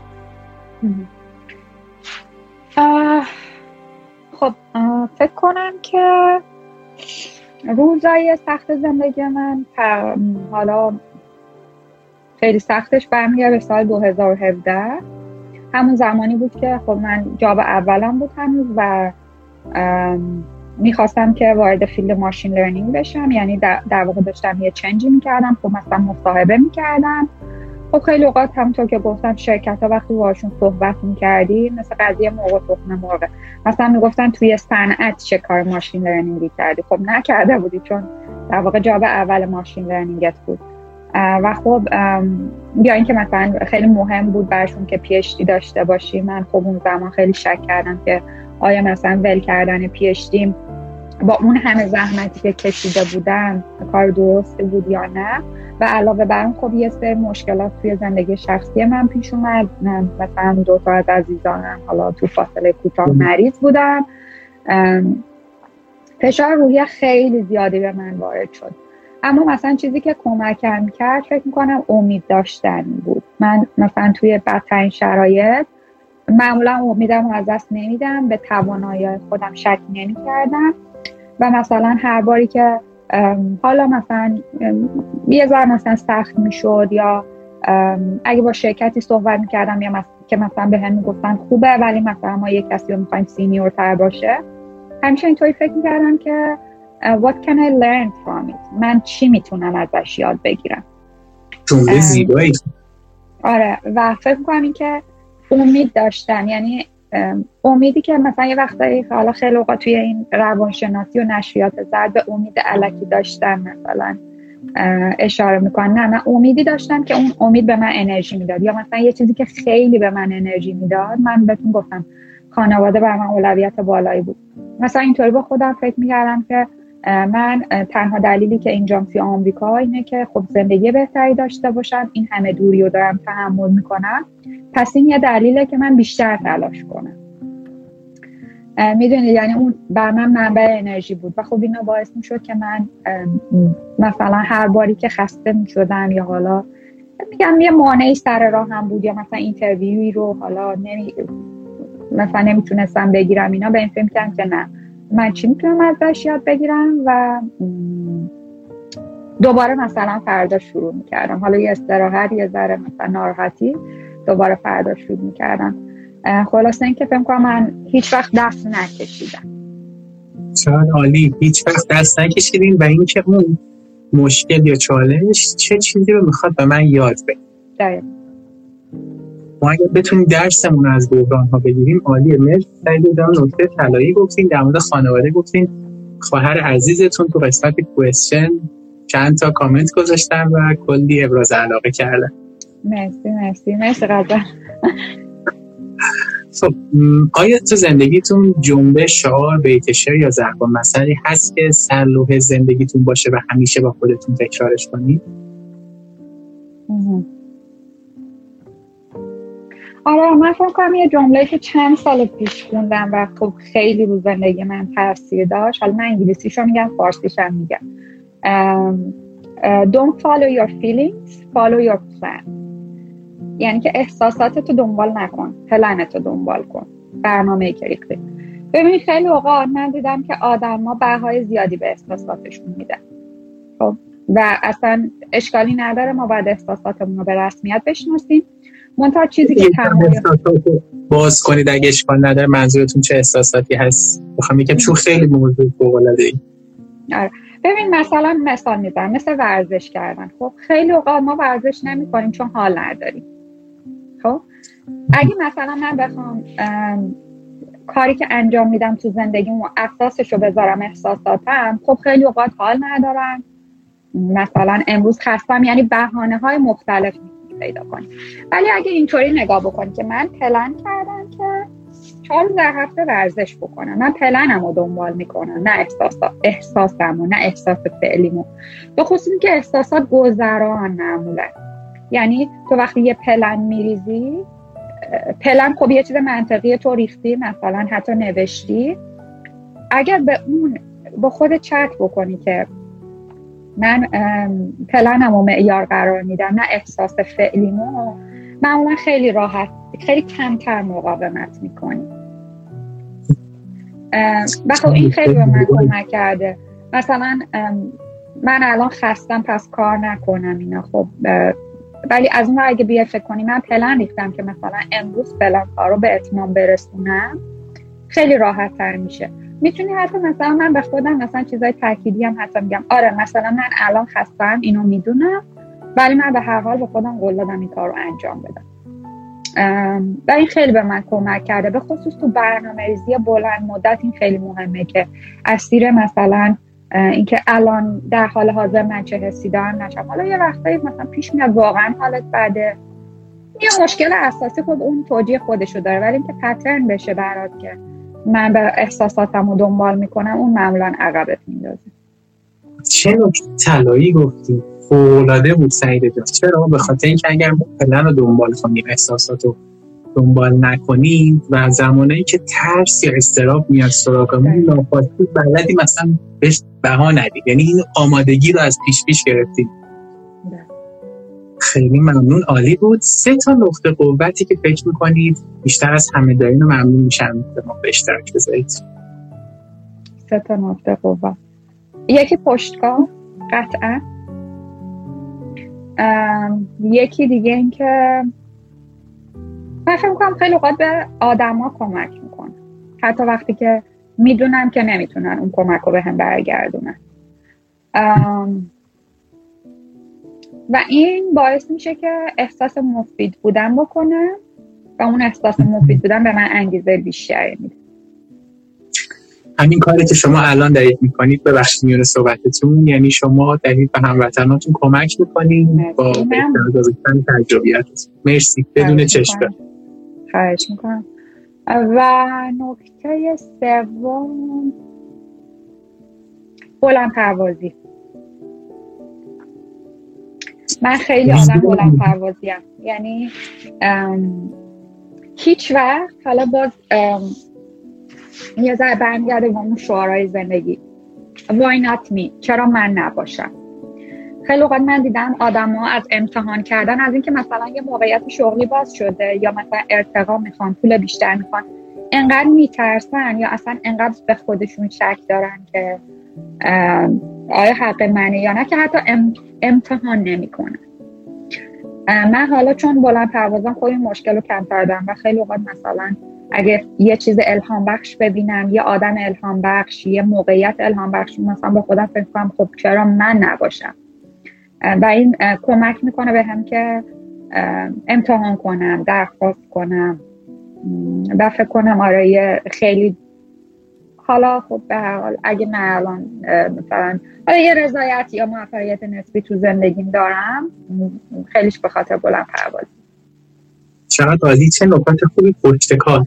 من همینجا دوست دارم یه جمعبندی نهایی کنید پس یعنی تاثیر سانس شهر خانواده پارتی داشتن پول داشتن. یعنی انقدر مهم نیست که ما پشت کار داشته باشیم. درست اگه بخوایم جمع بندی رو بگیم آره پشتکار داشته باشیم یعنی من فکر کنم اگه اون عوامل رو ندارید ببینید اون عوامل خارج از کنترل شماست. اینکه تو چه خانواده به دنیا اومدید اینکه حالا به خصوص تو نظام بوروکراسی ایران مثلا شما آیا ارتباطاتی دارید یا نه خب اینا خارج از توان شما ولی چند تا چیز در توان شما هست. یکی خب پشتگارتونه اینکه چقدر تلاش می‌کنید و یکی ذهن باز داشتن من فکر کنم شانس خب خیلی اوقات اینطوریه که تو خودتو به موقعیت های مختلف اکسپوز کنی. یعنی خودتو در معرض شرایط مختلف بذاری. تو اگه تو خونه بشینی که شانس در خونه تو نمی‌زنه که. ولی اگه بری بپرسی اگه سعی کنی با های بیشتری حرف بزنی تجربیاتشون رو استفاده کنی. یا مثلا همین که نترسی بری از مثلا اگه یه job ی هست apply کن. خب حالا فوقش اینه که نمی‌گیری. فوقش اینه که میری interview رو بد میدی ولی یه چیزی ازش یاد می‌گیری. من فکر کنم خیلی اوقات یه بخشی از شانس دست ما نیست. ولی یه بخشی از شانس ما می‌تونیم ایجاد کنیم. با در اینکه خودمون رو در معرض شرایط مختلف آدمای جالب آدمای الهام بخش موقعیت های الهام بخش قرار بدیم. اینم مهمه. چقدر عالی. فوقلاده بود. مرسی از جنبندی. فوقلاده خوبتون سعید جان. دو تا سوال تو یک سوال می‌پرسم. برای کسایی که تو دهه 20 زن و همچنین برای کسایی که حالا تو دهه سی زندگی هستن پیشنهادتون اینه که چه مهارتی تو زندگیشون رو تقویت کنن که آیندهشون درخشان بشه. برای 20 ساله ها 30 ساله ها من فکر می‌کنم networking. یعنی که ببخشید من پریدم بین 20 تا 30 دهه 20 تا میگیم 20 تا 30 بله. یکی networking اینکه حالا من یه ذره بیشتر رو بخش job ش مثلا focus می‌کنم. اینکه با آدم های مختلف برید صحبت کنید ازشون بپرسید ازشون کمک بخواید.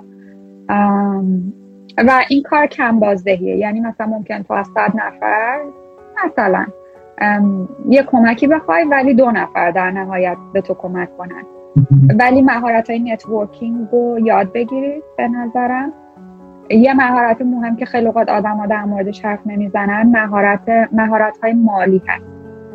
به نظر من استقلال مالی خیلی مهمه و مثلا حتی برید توی مثلا آماری احتمالی هم نگاه کنید آدمایی که حتی اگه مقدار کم که مثلا 20 سالگیشون شروع می‌کنن استقلال مالی پیدا کردن پول در واقع پس انداز کردن و حتی سرمایه گذاری سرمایه گذاری اون پول خیلی من فکر کنم مهارت و استقلال مالی خیلی مهمه به خصوص برای های توی ایران. این به نظر من خیلی مهمه که اینو فراموش نکنن توی هیچ شرایطی.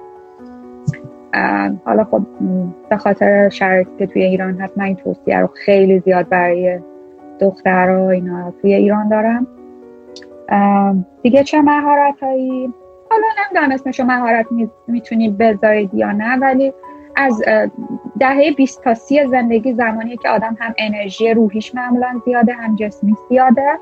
و معمولا اگه اشتباه کنی خیلی به راه مثلا اتفاق خیلی بدی نمیفته بر همین از experiment کردن از امتحان کردن نترسن. اگه مثلا دیدن این رشته دوست ندارن اشکالی نداره عوض کنن. اینو می‌تونم بگم و اینکه من یه توصیه که به آدما دارم حتی اگه توی tech اینه که برنامه نویسی رو اصول اولیه برنامه نویسی رو حداقل یاد بگیرن. حتی اگه کار UX design می‌کنید اگه سایکالو یعنی روانشناسید بازم برنامه نویسین که شما بتونید با داده کار کنید یه سری اطلاعات مثلا خامو به مثلا چه می‌دونم یه سری نتایج علمی تبدیل کنید. این خیلی مهمه. من فکر می‌کنم برنامه نویسی مهارتیه که در سالهای آینده یه چیزی نیست که بگی خوبه داشته باشی. باید داشته باید. چقدر عالی بود؟ دهه سی چطور؟ دهه سی تا چهل من فکر کنم باز مهارت مدیریت زمان خیلی مهمه.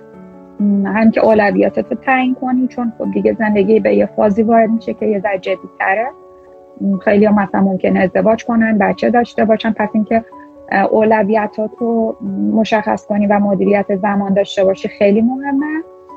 و یه چیزی که من حالا توی دهه سی تا چهل دیدم اینه که آدما خیلی اوقات فکر می‌کنن اوکی من مثلا الان یه رضایت نسبی دارم پس خوبه دیگه. مثلا به سکون می‌رسن. مثلا یادگیری رو کنار می‌ذارن یا حالا مثلا یه جابی که از نه صبح تا پنج بعد از ظهر میرن دیگه اینا. من میگم به اونجا اکتفا نکنن. بازم خودشون رو به چالش بکشن و یادگیری. یادگیری به نظر من یه چیزی که در همه زندگی باید باشه و بالا رفتن سن نباید جلوشو بگیره. خیلی ممنون. مرسی سعیده جان فوق‌العاده بود.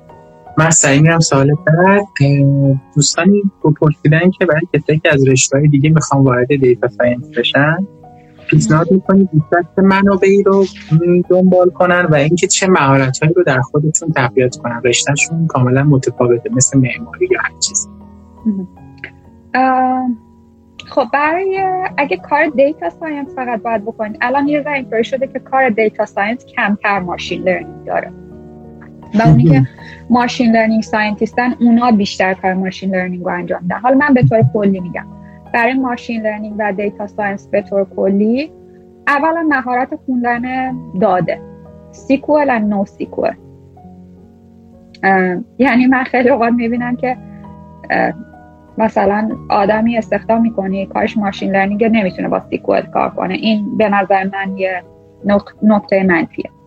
پس استفاده از SQL و NoSQL خیلی آسونه خیلی منابع مختلف هست.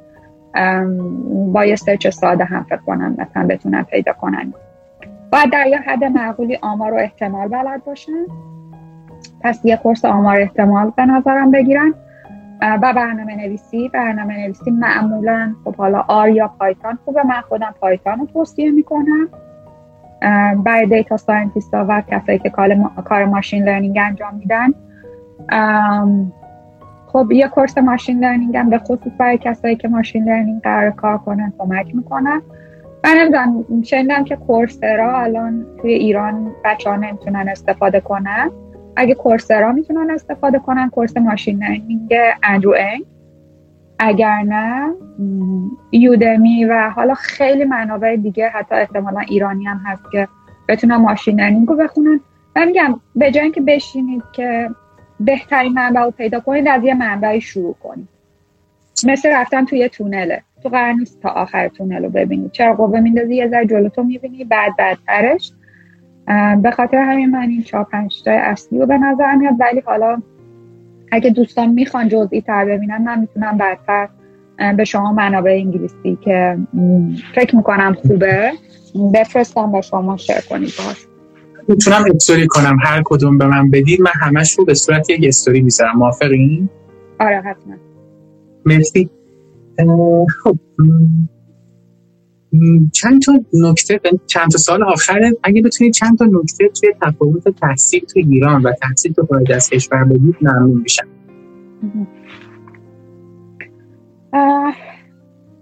خب من اولین تفاوتی که خودم اینجا مثلا حس کردم این بود که درس توی ایران به نظر من خیلی سختتر بود. امیدوار درس توی ایران خیلی سختتر بود ولی نظام آموزش اینطوری بود که مثلا تو توی ترم ثبت نام می‌کردی همینطوری هم می‌رفتی سر کلاس قلقات میشستی. خب میان ترم و پایان ترم و کل درس رو باید توی یعنی کل نمره رو باید توی مدت می‌گرفتی. و اصلا یه دلایلی که خیلی اوقات دانشجوها مثلا خیلی خوبم درس نمیخوندن این بود. با اینکه درس سخت بود ولی خب تو دو تا فرصت داشتی معمولا برای به دست آوردن نمره و اینا. اینجا برعکسه. اینجا میان نمره رو پخش می‌کنن. توی آیتم های مختلف مثلا تمرین تحویل دادن حضور سر کلاس پروژه پروژه کمکی میان ترم و پایان ترم. و اینکه تو در طول ترم درس بخونی با اینکه درس آسونه ها سخت. خیلی مهمه. یعنی اون هدف کلی که حالا نمره خوب هست و تقسیم می‌کنه استاد توی جلسات مختلف و تو پوش میشی که اون کار بکنی. یعنی عملا سه جلسه سر کلاس نری خب درس عملا فیل شدی یا مثلا تمرین تحویل ندی. این یه چیزیه که خب من خیلی توی روزمره دیدم توی دانشگاه ها توی اینجا در مقایسه با ایران. بعدم خب رابطه استاد و دانشجو به نظرم اینجا خب خیلی رابطه سالم تر و معقولیه. و اینکه توی اینجا خیلی اوقات یادگیری ها عملی هست. یعنی کمتر توریه برنامه نویسی مثلا به خصوص حال تو کار مثلا من توی ایران خیلی کار توری خودم می‌کردم. کمتر برنامه نویسی اینجا خیلی دیدگاه عملی نسبت به در واقع موضوعات دارن و کلا یه جوری هست که تو رو آماده می‌کنه برای ورود به صنعت فکر می‌کنه. چقدر جالب و چه نکات خوبی که تونستین اشاره کنید متشکرم. واقعا دوستانی که تو ایرانن بدونن چقدر درسته سختی رو رد کردن. خدا قوت. اوکی مرسی. هدف بزرگ قاطیتونم اگر دوست دارید خوشحال میشین بشنویم سعید خب من که فکر کنم توی هدف کارم توی آمریکا اینه که در طولانی مدت مثلا تیم بزرگ لید کنم یعنی کم خودم کمتر کار شخصی انجام بدم حالا کودینگ و اینا کمتر ولی تیم لید کنم. فکر کنم توی این کارم خوب باشم. ولی یه کار دیگه که من خیلی دوستم توی دراز مدت انجام بدم توی ایران من خیلی دوست دارم. حالا یا سرمایه گذاری کنم توی کار استارتاپ یا حتی خودم با همکاری بقیه استارتاپ بزنم. دقیق نمی‌دونم که تو چه زمینه ای ولی من فکر کنم ایران تو حوزه پزشکی خیلی مشکل داره. پروتکل های درستی follow نمیشه خیلی اوقات و یا حالا استفاده از machine learning و حتی documentation عادی به اون معنا توی کار پزشکی توی ایران وجود نداره و خیلی اوقات این کار رو هم برای مریض هم بیمار سخت می‌کنه حتی یه وقتایی در مورد این تحقیق کردن. خیلی دوست دارم در آینده بتونم یه کاری تو این زمینه توی ایران بکنم. البته این یه برنامه خیلی بلند مدته حالا. قطعا مرسی که به اشتراک گذاشتیم متشکر من می‌خواستم سوال آخر رو بپرسم دوستان پرسیدن تفاوت data scientist و گوش کردم neuroscientist چی بود؟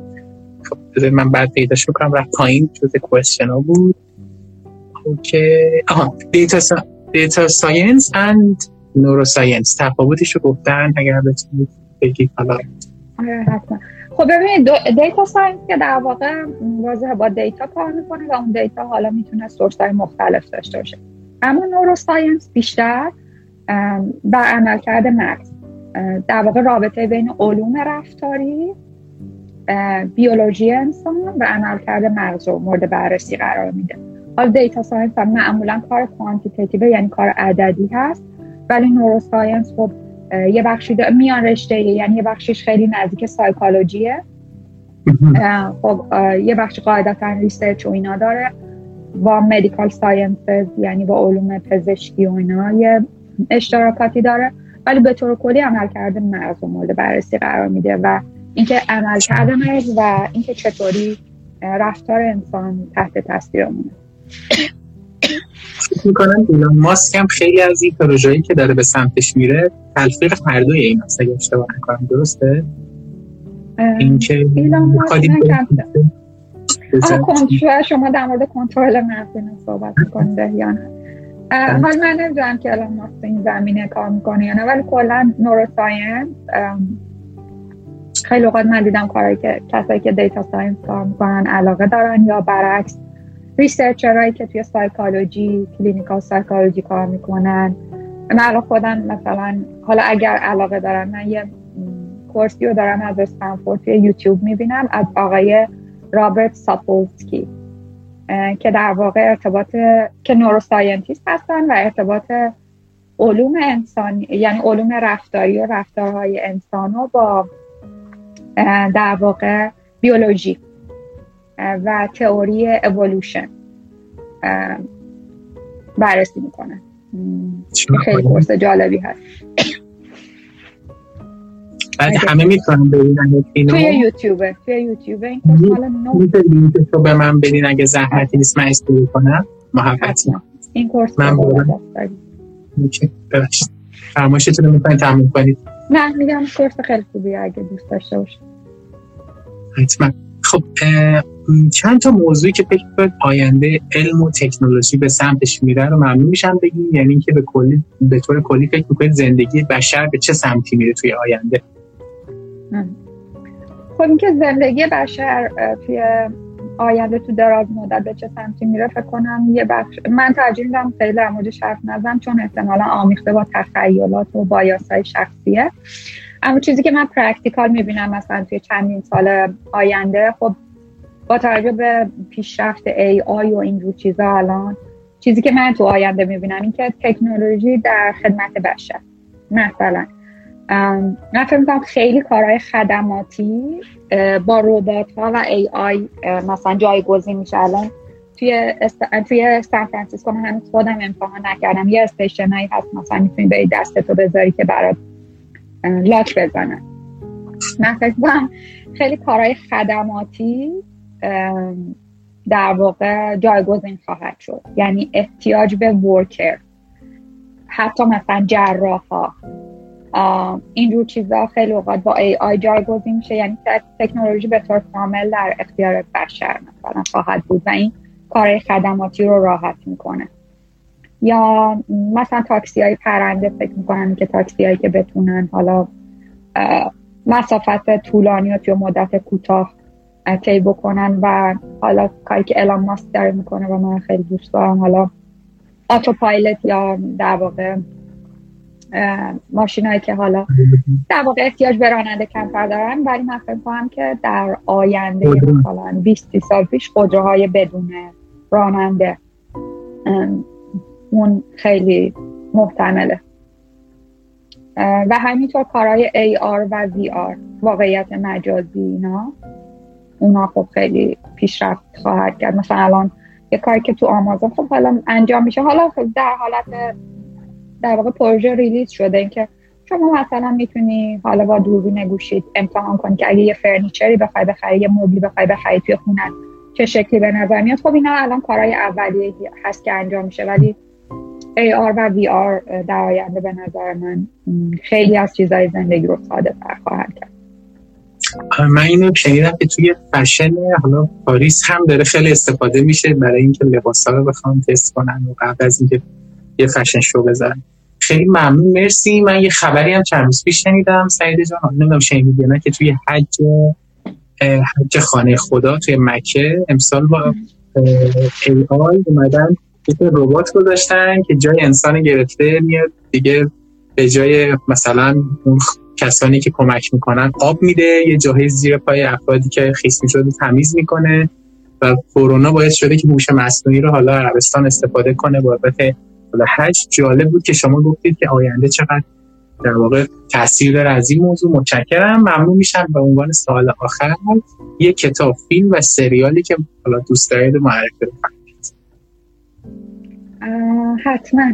من کتاب خیلی جالبه. من کتابایی که می‌خونم دو تا تم کامل مختلف داره. یا حتی نویسنده مورد علاقه.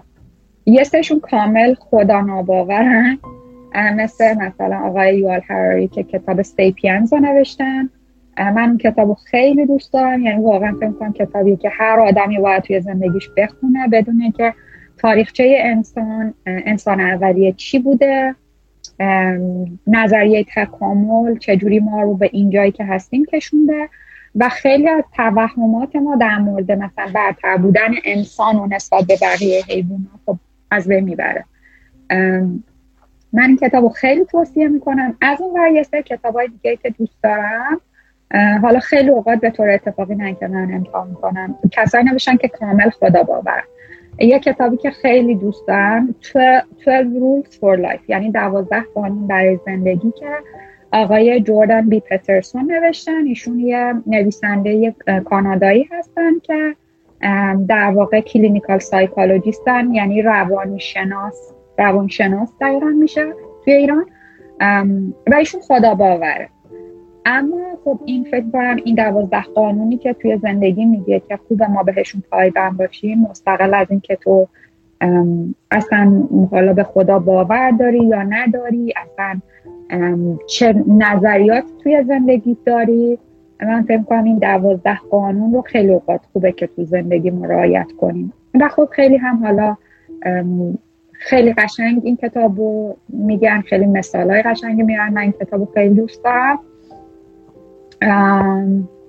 کتاب اولتون اسمش انسان خردمنده درسته؟ درست. ولی خب حالا اینا رو که گوش میدن خیلی اوقات هم به خصوص اگر به این کتاب علاقه دارید می‌تونید پادکستشون رو گوش بدید. مثلا یک پادکستی که من گوش میدم حالا برای کسایی که یه در نور ساینس علوم رفتاری دوست دارن اسمش هیدن برین هست. که استوریش می‌کنیم اگر دوست کنید خیلی آره حتما. توی استوری های خودم هم خیلی اوقات مثلا هست. من دیدم البته. اینو خیلی زیاد دوستم باز خب مثلا مهمون های مختلف میان اینا خیلی جالبه. در مورد خب این از کتاب در مورد فیلم هم حالا من فیلم هایی که می‌بینم لزوما مفید نیست. خیلی من خیلی فیلم های در واقع رمزالود معمایی دوست دارم. یه فیلمی که باید حتما مفید باشه فیلم هایی که میگم نه. نه یه سوال جنرال خب ببینید من خیلی کتاب فیلم های mysterious دوست دارم مثلا مثل Fight Club مثل Memento Mystic River. باز این رو من نمی‌دونم به درد کسی بخوره یا نه ولی خب یک یه فیلمی که یه series ی که حالا فکر کنم الان بچه ها توی ایران Netflix اینا می‌تونن ببینن. تو ایران ما دسترسی به همه سریال های Netflix Apple TV HBO همه داریم. با سرعت بالا یعنی فرندز آمد توی این اپیزود جدیدش تو امریکا. امروز می‌خواست پخش بشه من خودم فردا دانلود با زینویس پارتی با کیفیت دیدم خیالتون رفت خیلی خوبه. خب یه سری هست اسمش مایند هانتر. این در واقع مایند هانتر این در واقع یه سریه که من خیلی دوست دارم و در واقع داستان یه کسی هست که از دانشگاه هاروارد میاد توی اف بی آی کار می‌کنه و در واقع یه روانشناسه. سال مثلا حدود 1900 یا 1880 1980 حالا یا نمی‌دونم یکی از این دو. برخلاف قبل که مثلا فکر کردن آدمایی که یه مثلا قتلی انجام میدن یا مثلا قاتل زنجیره ای هستن اینا اینا مثلا آدمای شیطانی هستن و مثلا با بمیرن اینا. اون یه روانشناسی هست که نظرش اینه که اینا خب همه مثلا به خاطر اتفاقات فعل و انفعالی هست که توی مغز میفته و اینا لزوما آدمای مثلا حالا شیطانی و اینا نیستن.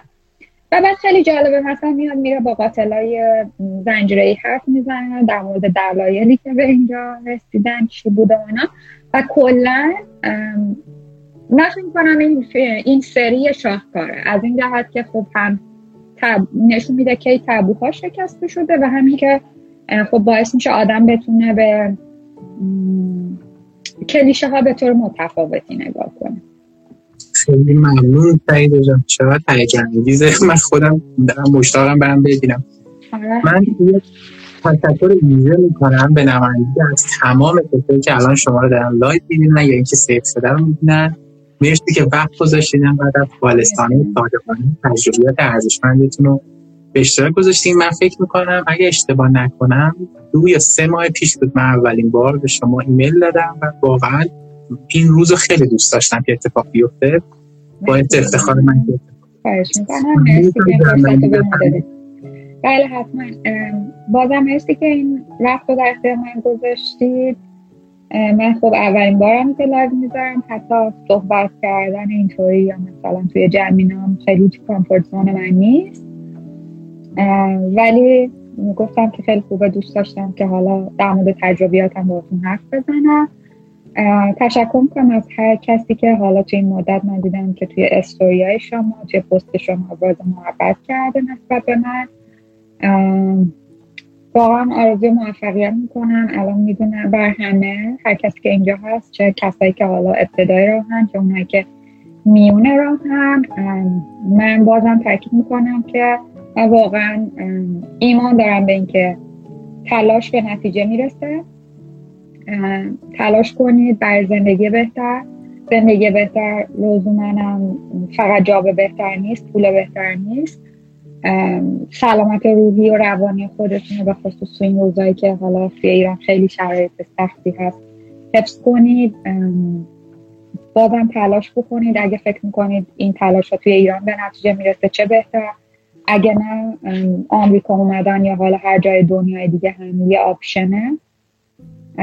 و فکر می‌کنم تلاش کنید امید داشته باشید و اینکه مراقب خودتون باشید و ذهن بازی داشته باشید. نسبت به موقعیت هایی که پیش میاد نسبت به آدم که باهاشون مواجه میشید. چیزهای مختلفی هست تو زندگی که میشه ازشون لذت برد. آدم های مختلفی هستن که میشه ازشون یاد گرفت و معمولا یه ذهن باز می‌خواد. همین دیگه. مواظب خودتون باشید و امیدوارم که به زودی هم این کرونا تموم بشه. تموم که نه حالا حداقل مدیریت بشه توی ایران و یه میزان از استرس و سختی های مردم کم بشه. خیلی ممنون سعید جان. هست اینکه شما انقدر انقدر عالی رو پشت کار صحبت کردید. یکی از لایوهای محدودی بود که ما قدرت پشت کار رو واقعا بدون در نظر گرفتن محیط بیرون تونستیم آنالیز کنیم و بررسی کنیم. مرسی واقعا. هر چقدر تشکر کنم. کم مرسی که وقتتون در اختیار گذاشتین. از بیننده های عزیزم تشکر می‌کنم. شب خدا